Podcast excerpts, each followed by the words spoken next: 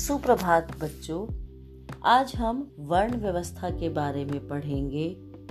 हम सब ये जानते हैं कि कोई भी भाषा ध्वनियों से बनती है। प्रत्येक भाषा में कुछ निश्चित ध्वनियाँ होती हैं, जिन पर वह भाषा आधारित होती है। इसीलिए किसी भी भाषा को तभी सीखा जा सकता है, जब हम उस भाषा की ध्वनियों के बारे में परिचित हों। हिंदी वर्णों से हमारा औपचारिक परिचय नर्सरी कक्षा से ही आरंभ हो जाता है। अतः यहाँ हम हिंदी वर्णों के बारे में केवल उन्हीं बिंदुओं पर चर्चा करेंगे जो शुद्ध उच्चारण और लेखन के लिए आवश्यक हैं। सबसे पहले हम समझते हैं कि वर्ण क्या होता है। वर्ण भाषा की सबसे छोटी इकाई है। वर्णों का निश्चित क्रम वर्णमाला कहलाता है।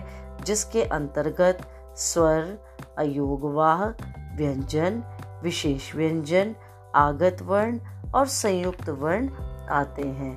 तो चलिए पढ़ते हैं अपने पाठ को वर्ण विचार।